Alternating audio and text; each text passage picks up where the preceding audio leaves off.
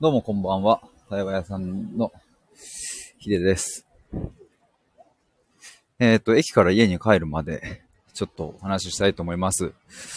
あの、今日はですね、僕ちょっと逗子の方まで行ってきて、あ、サムコさんこんばんは。どうも。どうもどうも。ちょっとね、家に帰るまで15分ぐらいですかね、多分。ちょっと今日はあの、逗子まで行ってきて、で、逗子の、あの、えー逗子に住んでる方の、ちょっとね、あの、自宅にお邪魔して、めっちゃいいとこだった。あの、庭がね、あって、そこでこう、ちょっと、テラスみたいになってて、そこでちょっとご飯いただきながら、あ、牛さんこんばんは、どうも。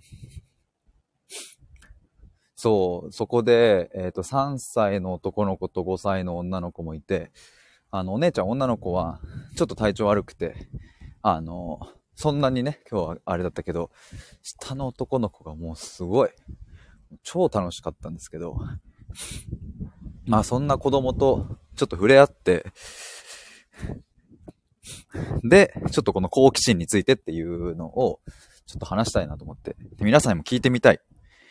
あの、まあテーマめちゃくちゃざっくりしてるから、あれなんですけど、まあなんか、あの、話しながらちょっと皆さんも聞けたらいいなと思って。いや、なんかね、ほんとね、まあ、何？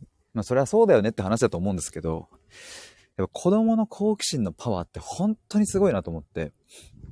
で、まあ、無限体力じゃないですか、やっぱ。そういうちっちゃい子たちって。で、同じこと何とも何とも繰り返す。じゃん、その、今日も、その、まあ、庭にあったちょっと滑り台みたいな簡単な、その、あるじゃないですか、よく家でできるやつ。そこに、こう、おもちゃのパトカーみたいなのを置いて、滑り台を滑らせるっていう遊びをずっとやってて、パパ見てガラガラガラって滑らして、どう?みたいな。で、パパが、おー、すごいすごいって言って、で、もう一回、それをこう乗っけて、パパ見てガラガラ、どうおー、すごいすごい。ってマジでほんと30回ぐらいですよ。多分ずっとやってた。ずっと。やっぱこの好奇心のパワーってさ、ほんとすごいなと思って。なんで子供が無限に体力あるのかって、多分純粋にこの好奇心を発動し続けてるからなんだなというか、好奇心のままに生きてる時って、多分その肉体的な疲労はあるけど、精神的な疲労がないどころか、むしろ充電されてるみたいな。いや、なんなら、肉体的な疲労もそんな感じてないんじゃないかみたいな。あ、ホタテさんこんばんは。どうも。ちょっと今好奇心についてちょっと話したいなと思って。なんか皆さんもその、どうなんだろう。好奇心、そもそも自分の好奇心、こ、これだなーって認識してるのってなんかあります？私はこれが好奇心、なんか源だなとか、ここに興味あるなとか。なんかね、いや本当にパワーを感じて。すげえ楽しかったな。でね、独自の遊びをね、見つけるんですよ。3歳の子は。サムコさん仕事です。おそれめっちゃいいっすね。あれ建築関連って前言ってましたっけ？仕事にその好奇心発動できるってめちゃくちゃ最高じゃないですか。サムコさんそうです。ね、そうだよね。前言ってましたよね。え、どの辺がこう、好奇心そそられる感じですか？ちょっと皆さんの好奇心、なんか、これ好奇心っていうの聞いてみたい。なんかもう、なんか勝手にニヤニヤしちゃうみたいな、その、もう楽しくて仕方がないみたいなのとか、もしあったら教えてほしいですね。僕はね、やっぱね、人に対して問いをぶつけてる瞬間とかむちゃくちゃ楽しいんですよね。今日もその、えっ、と、まあ、僕を招いてくれた、えっ、と、まあ、先輩、なんて言うんだろうな、先輩か。先輩なのかな。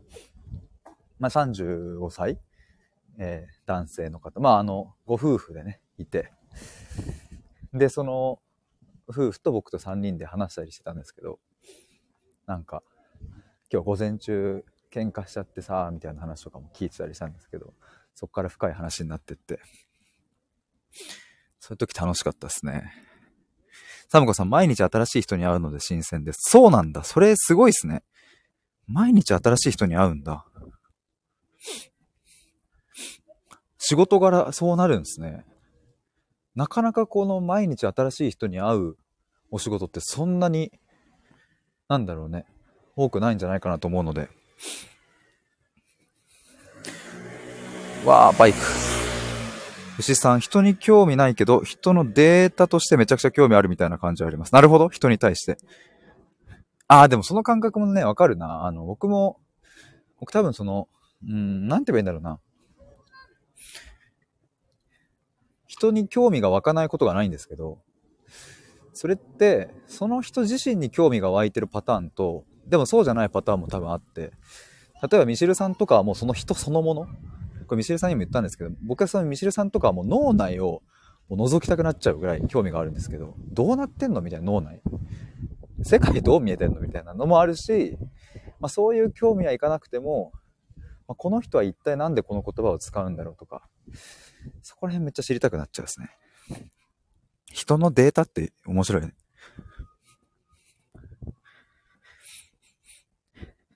いや、なんかさっきちょっとそのツイッターの方にも書いたんですけど、好奇心が発動される時間が長ければ長いほど健康にでいると思う。人間って。その健康っていうのは精神状態の健康もそうだし、多分肉体的な、そのそっちの健康も多分保たれるんだろうなって思う。抑圧されないからね、なんか。抑圧されるとそれ体に出てきたりするから、すげえ健康なんだよな、なんか、って思いました。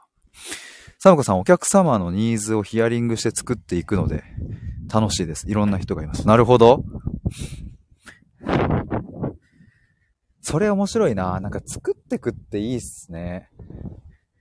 作るって、いやーなんかそういうの惹かれるわ。いや、なんか、そうそう、作る。いや、すごい僕もね、今ちょうどその対話のプログラム次募集しようとなってる時に、まあ今まで、まあ今も受けてくれてる人がいるので、なんかもっとよりよく、今までやってきた経験から、もっとよりよく、もっとなんかやってよかったって思えるそんなプログラムにするには、どこをどうしたらいいんだろう？逆にどこを変えなければいいんだろうみたいなことを考えてる時間とか、まあ、要はなんか作ってる時間すごい好きなんですよね。まあそのサムコさんの仕事とはまた、ね、全然違うとは思うけど。あ、みーさんこんばんは。今日僕はちょっと逗子まで行ってきて、逗子のお宅に、お宅では知り合いのお宅にお邪魔して、なんか庭で飯食って、3歳児と遊んできました。ちゃくちゃ可愛いんだ、これが。むっちゃ可愛い。わーって泣いたと思ったらもうすぐケロッとしてるし。僕ね、なんとか言ったね。ねみたいな感じで喋る。めっちゃ可愛い。すっごい喋るんですよね、でも。みーさん、逗子でしょうか？そうそう、逗子です。逗子マジでいいとこだったな。みさん可愛いですね。いや、めっちゃ可愛かったよ、本当に。ちっちゃい子と触れ合いたいっていうのなんか前も、前からずっと言ってたんですけど、いやー、面白かったな。ずっと見ちゃう。なんかもう、ずっと僕もその子供の動きを、あの、観察してたんですけど、やっぱね、あの、何が面白いかって、まずその好奇心が途絶えないっていう。とにかくいろんなものに好奇心を持って、好奇心を持った瞬間にもうすでに行動してるっていうのと、あと、自分で遊びを生み出すっていう。それがね、本当に面白かった、見てて。で、このやっぱ、自分で遊びを生み出したりとか、好奇心を向け続けて、とにかく自分の欲求のままに動くっていう時間が幼少期の時に長ければ長いほど、その、大人になってからの自分のこうやりたいことと出会える確率とか上がるんだろうなっていう気はしましたね、子供見てて。例えば印象的だったのは、その、子供が、なんかその家の毛布を庭に持ち出しちゃって、わーみたいなぐしゃぐしゃしてたんですけど、その、そこでね、その、まあ親ごご両親の、僕のね、知り合いの、えー、お父さんとお母さんは、それを見て別に怒んないんですよね。まあ、後で洗うか、ぐらいで。やっぱそこで野放しにして、じっくり見守ってあげてるってめちゃくちゃいいなと思って。多分そうしない親もいっぱいいると思うんですよ。思うんですよ。なんかダメって言って、もうそれすぐ閉まってみたいな。まあその気持ちもわかるんですけどね。汚れちゃうし、洗うのめんどいし。でもそこで好きなようにやらせておくと多分集中力も上がるし、物事に対して。自分の興味関心を向け続けるからやっぱエネルギー値上がるんですよね、なんか。生命体としての。えー、ホタテさん未知な、あ、ミシルさんこ、あ、え？ホタテさん未知なものは、やはり興味があるし、えー、好奇心が湧いてきます。やっぱ未知、未知ね。未知は本当に、そう、多分、ずっとでも好奇心湧き続けられるのって、まあ未知だからっていうのは一個マジでありますよね。で、ミシルさんこんばんは。ヒデさんのところにミシルリスナーがたくさん行くようになったら嬉しい。いや、ほんとそうっすよね。そう、そう。本当に。だって全員、皆さん今来ていただいてる方、ね。いや、本当に どうも。今日逗子に行ってきたんですよ。で、3歳児と触れ合ってきたんですよ。みーさん、ミシェルさんからヒデさんの素敵さを知って、ヒデさんのスタイフ聞いてます。ありがとうございます。やったー。はい。ありがとうございます。いや、ほんと嬉しい。ミシェルさん、多分僕のフォロワーとの親和性高いと思います。いや、でもそうですよね。興味関心というか、なんかその考えることだったり、ね、言葉について丁寧にね、考えてみたりとか。絶対そうですよね。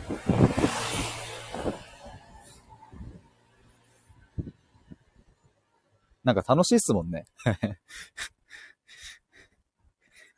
前も、いろいろ、あの、今日来ていただいた方も前コメントしてくれて、やっぱそういう時に一緒に考えてる時間がすごい楽しいですね。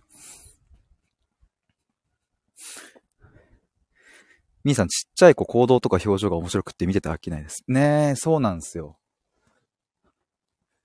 でもやっぱこれ稀にその感じをそのまんま大人まで引き継いじゃってるパターンの人って稀にいるなと思うんですけど、まあそれ稀なので、まあまあそれは希少価値高いなと思いつつ、でももう一つはその、一旦は好奇心潰されたけど、もう一回復活してくるっていうパターンも全然ある。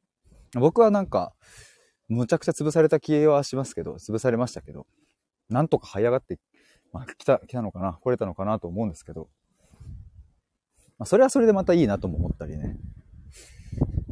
でもなんか人の好奇心って本当動物的で、なんか刺激があるっすよね、すごく。ミシェルさん、6月あたりキャッチボールしたいですね。仕事だるくなったら支えます。ぜひ。いや、僕も言おうと思ってたんですよ。6月、あ、てか7月9日がその対話会なんで、まあ6月中のどっかで、どっかで会えたらいいなと思ってて。なので、白さんも広島、そう、行ってるタイミングだったし、まあなんか、どっかで言おうって思っていたので、めっちゃ嬉しいです。ありがとうございます。ぜひやりましょう。キャッチボール。まあ、あと、その対話会のことについてもね、ちょっと話したいなと思いますし。みーさん、私、たまにわざと動詞に変えて無邪気になることがあります。すげえ。わざと動詞に変えて無邪気になるって、え、いいっすね。え、な、何するんですか？そういう時。無邪気になることがあるっていう。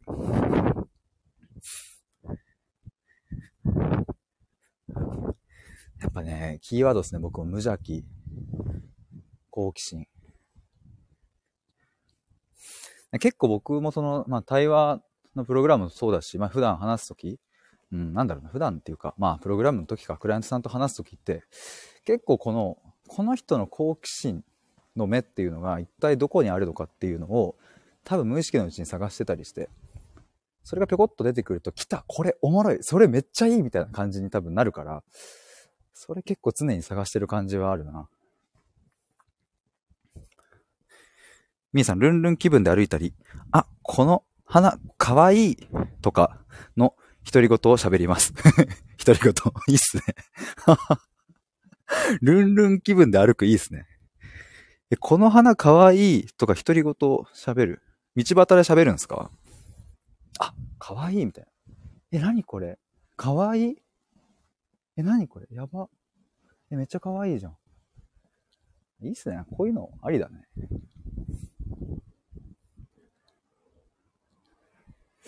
僕もね、あ、なんだっけな、昔やってたのが、あの、踊る大捜査線のテーマソング。あの、ちょっと出てこないな。トゥルル、トゥルル、トゥル全然違うな。でもなんかあるじゃないですか。踊る大捜査線といえばこれみたいな。てんてんてんてんてんってやつ。あれを都会でかけながらちょっと早歩きで歩くみたいなことやってたりして、結構楽しいですね、それは。そのスーツ着てるときまだ。てんてんてんてんてんって。あれは楽しかったね。ミさん入った。めっちゃ楽しそうです。そう、楽しいんですよ、これ。ぜひ皆さんおすすめです。踊る大捜査線ごっこです。あと何やったかな？でもそういう系いいっすよね。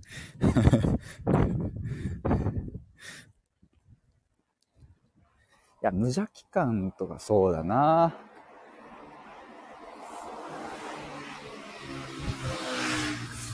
いや、なんかね、いや、ほんとそれこそ、ミシルさんとかと、だか関係性がね、大事だなと思うのは、そのミシルさんと話してると、なんか僕もその中二病を出しやすい、なんかその自分の好奇心とか無邪気さとか、多分そういうの自然と出しちゃうんだなと思うんですけど、でもなんかみんな持ってんだよな、そういうのっていう。子供みたいな。あ、まゆさん、こんばんは。ごっこ楽しいです。いや、ごっこ楽しいですね。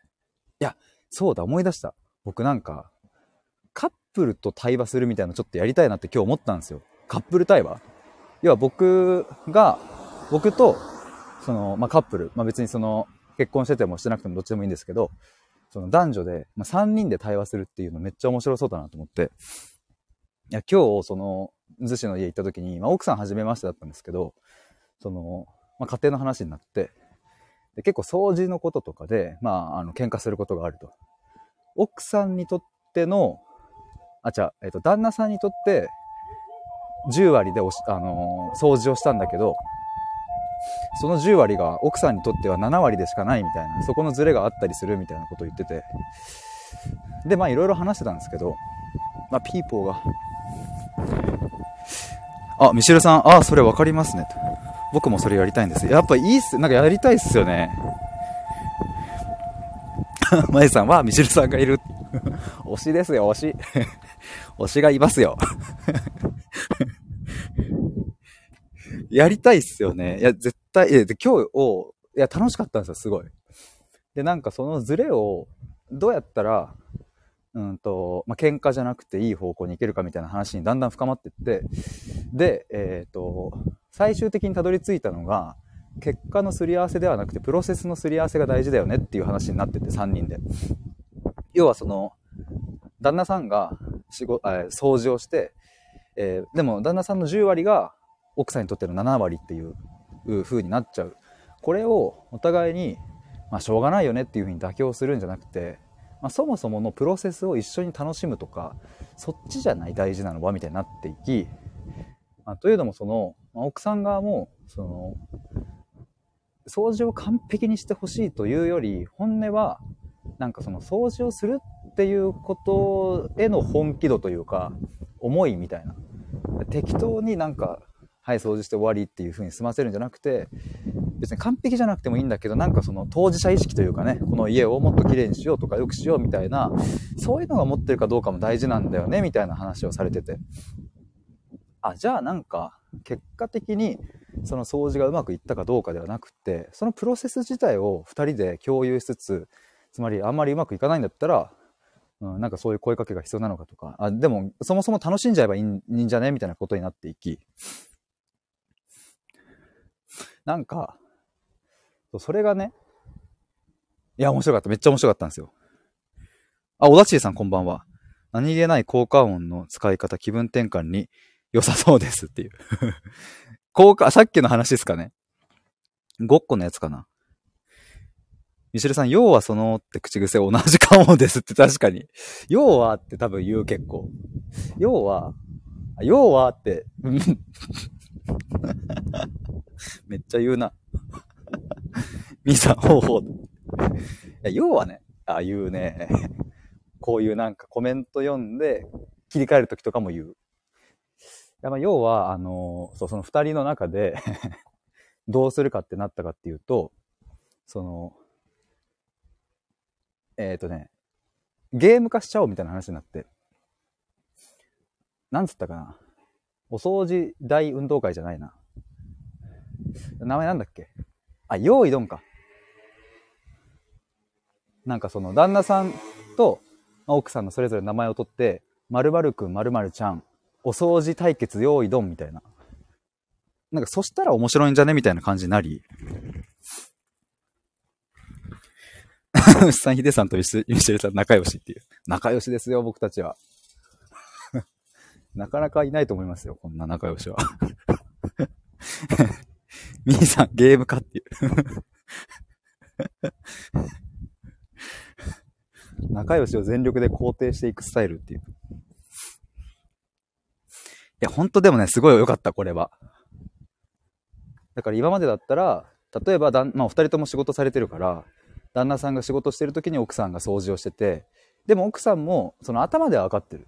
その、今仕事中だから、しょうがないっていうのは分かるんだけど、自分が掃除してる時に、こう、平然と仕事をしていると、ちょっとこのもやつくみたいなね、感情的には。で、逆もしかりみたいな。それは両方あってみたいな。だからもうここロジックじゃないよねっていう話になってって。だって頭では分かってるんだもん。その旦那さんや奥さんが今仕事中だってことは頭で分かってんだけど、そうじゃない側面。なんか自分の心の中でもやつきが起こるみたいな。あ、じゃあこれゲーム化しちゃおうという。〇〇くん〇〇ちゃん、〇〇お掃除用意ドンで、何時までやろうよし、ゴーみたいな感じでやっちゃったら、多少汚くてもお互い許せるんじゃねみたいな。っていう意味でのプロセスのすり合わせとか、そっちが大事じゃんっていう話になってって、いや、これ面白いと思って、超楽しかったですね。みーさん、子育てで笑いに変えるのに似てますねと。そうそう、笑いに変えるって感じ。し、そのお互い、あ、お互いっていうか、その掃除をするっていう行為に名前を付けたんですよね。用意ドンっていう。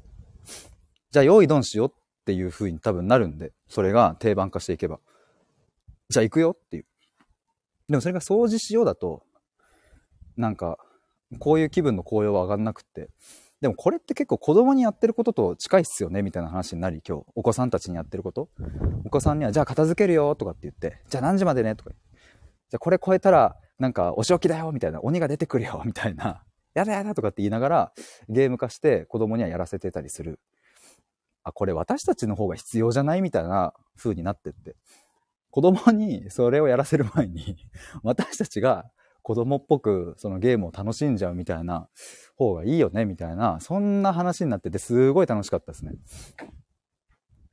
でもなんか、やっぱ僕もその1対1しかやったことないけど、そういうこう、大切な存在、2人のパートナー同士で対話をするっていう、これもね、ちょっと絶対楽しいと思った。やりたいですね。牛さん、私も島にインターンに行った時、ご夫婦とそういう話しました。へえ、島にインターンに行ったっていう話がすごい興味深くなっちゃった。島にインターンに行くって、なんか、何したんだろうっていう。みーさん、用意ドンしようってめっちゃ面白そうです。ね、いいよね、なんか。なんかさ、掃除しようみたいな。掃除やってって言われるよりも、ちょっともう、用意ドンするよみたいな。じゃるかいおいどんみたいな感じになったら、ちょっと楽しいっすよね、なんか。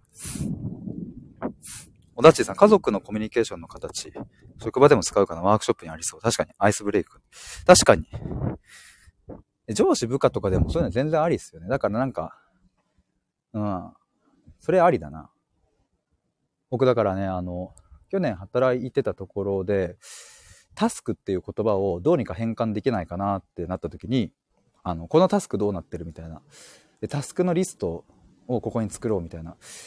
でもある人がタスクっていう言葉なんかあれだよねみたいな言った時に、まあ、僕から提案したのはやっちゃおうっていう。やっちゃおうっていう名前に変換して、そしたらそれで一応なんか続いてたんですよ。あの、やっちゃおうどうなってるみたいな。やっちゃおに書いときますねっていう。やっちゃおっていう音としてなんか、タスクがじゃなくてやっちゃおがみたいになるから、たったこれだけの変換で、なんか気分の上がり具合というか、やっちゃおに書いたしやっちゃおっかみたいな。このしょうもなさがやっぱ仕事を進める上で、やっぱ遊び心とかね、絶対大事だなと思うんで。まゆさん、なるほどっていう。やっちゃおうおすすめです。 To Do リストとか、やることリストとかって書くんじゃなくて、やっちゃおうです。やっちゃおう絵文字でした、僕のね。そのダンスしてる、あの、男性の絵文字を、やっちゃおうの後ろにつけて。サムコさんめっちゃいいじゃないですか。いいっすよね、これ。ミーさん、やっちゃう、一緒にやる意味も入ってそうで素敵に思いました。そうなの。よくぞ気づいてくださいました。ありがとうございます。そうなんですよ。え、ちょっと一緒にやっちゃおう？みたいな。え、今やっちゃおう？後回しにしないで、もう今やっちゃおうか。あ、そうだね、やっちゃおう、やっちゃおう。よし、やっちゃおう、みたいな。イメージそんな感じ。これでもなんかその別に職場で使えなくても、あの自分に使えたりするし、あと僕ね、そう、これ、ちょっとこれだけ話して終わりたいと思います。あの、僕営業をやってたんですけど、もともと。で、もう一回めちゃくちゃ理不尽にブチギレられる、ブチギレられたクライアントがあって、マジでこっちの落ち度ないんですよ。でもブチギレてるんですよ、向こうは。でも謝るしかないから、ブチギレちゃってるから。で、もうその電話でね、おいこらみたいな感じでブチギレてるから、やばいやばいと思ってすぐにクライアント先まで行って、で、あの、エレベーター押すんですよ、ボタンを。で、そこに乗り込んでね。で、4階まで上がるときに、すっごい心臓ドキドキしてたんですけど、あの、心の中でね、ショートコント謝罪っていう風に、あ、言ってたな、多分。誰もいなかったから。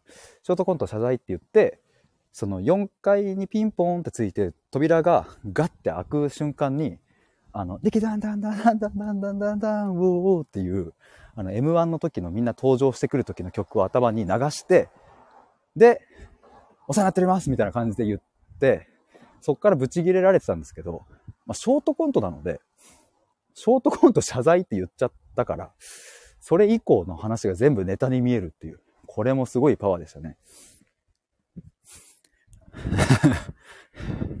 サムコさん、先輩に言おうっとって。え、ぜひちょっと使ってみてください。やっちゃおう。ミーさんやっちゃおうめっちゃいいっすねっていう。最高ですね。そう、これはね、ぜひあの、謝罪アポだけじゃなくていろんなシーンで使えます。ショートコント〇〇ってつけてから、自分の中で BGM 流していくと、それ以降すべてショートコントになり、で、僕は謝罪アポが終わって、えっ、ー、と、エレベーターの中にこう戻って、扉が閉まった瞬間に、どうもありがとうございましたって言って終わるっていう。そこから日常に戻るって感じですね。これはぜひ。あれだな、多分。もし僕が今後結婚のご挨拶、彼女のお父さんとかに行くときもこれ使おう。ショートコント、挨拶。そしたらガチガチに緊張してミスっても面白くなりそうなんで。はい、さ、ヒデさんすごすぎますって。これは面白いっすよ、この効果は。サムコさん、ショートコント、商談。いや、これもいい。絶対いい。全部ショートコント化していくっていう。むしろ、それつぶやくと、むしろなんか怒れって思うもん。その、なんか無難に終わっちゃったら、ショートコントとして面白くないんで。ショートコント謝罪って言ったら、めちゃくちゃブチ切れられる方が、ショートコントとしてやっぱ面白いから。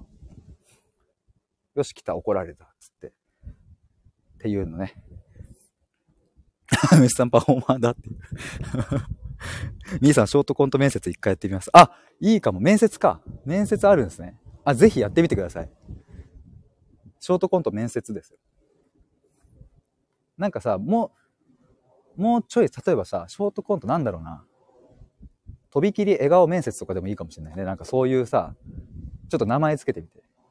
ショートコント、うん、なんだろう。私すごいでしょ面接とか。わかんないけど、なんかそういう名前をつけて楽しんじゃうっていう。まゆさん、なんか怒れ。いや、なんか怒れはでも大事っすね。みーさん、とびっきり笑顔面接なるほどっていう。サムコさん、今日大炎上してる物件から取り調べ受けたんですけど、ショートコント謝罪やればよかったですっていう。いや、これはぜひ入れてほしい。いや、僕去年か一昨年の4月に新入社員に向けてっていうタイトルで、新入社員に送るなんか、あの、魔法の言葉みたいなので、ノートの記事にそういえば書いたっすね、この話。それを思い出しました。まやさん、大事人生はハプニング。いや、そうなんですよね。とかって言いつつ、僕本物のハプニング起きたらめっちゃあたふたするかもしれない。で、あたふたしながら、あ、あ、あ、これはショートコントだったかっていう風に切り替えていくっていうのも大事ですね。ということで、30分経ちましたので、家に戻りたいと思います。いや、すごい、あの、ミシル、ミシリスナーの方々、皆さんありがとうございました。楽しい。むちゃくちゃ楽しい。あ、小田さんありがとうございます。ということで、またちょっと皆さんお話ししましょう。あの、いろいろちょっと僕も考えたいことたくさんあるので、ぜひお力貸してください。なんか、好奇心についてとかも今日ね、少しお話聞けて面白かったし、なんかもっと一つの言葉を、こう、ぐっと深めて探求していくみたいなライブもやりたいですね。ぜひお力をお貸しください。あみさん、ありがとうございました。ショートコントやってみますということで、ぜひまたあの、やってみた感想を、あの、聞かせてください。あの、うまくいったか、全然ダダ滑りだったかみたいな。ということで、以上です。バイバーイ。お疲れ様です。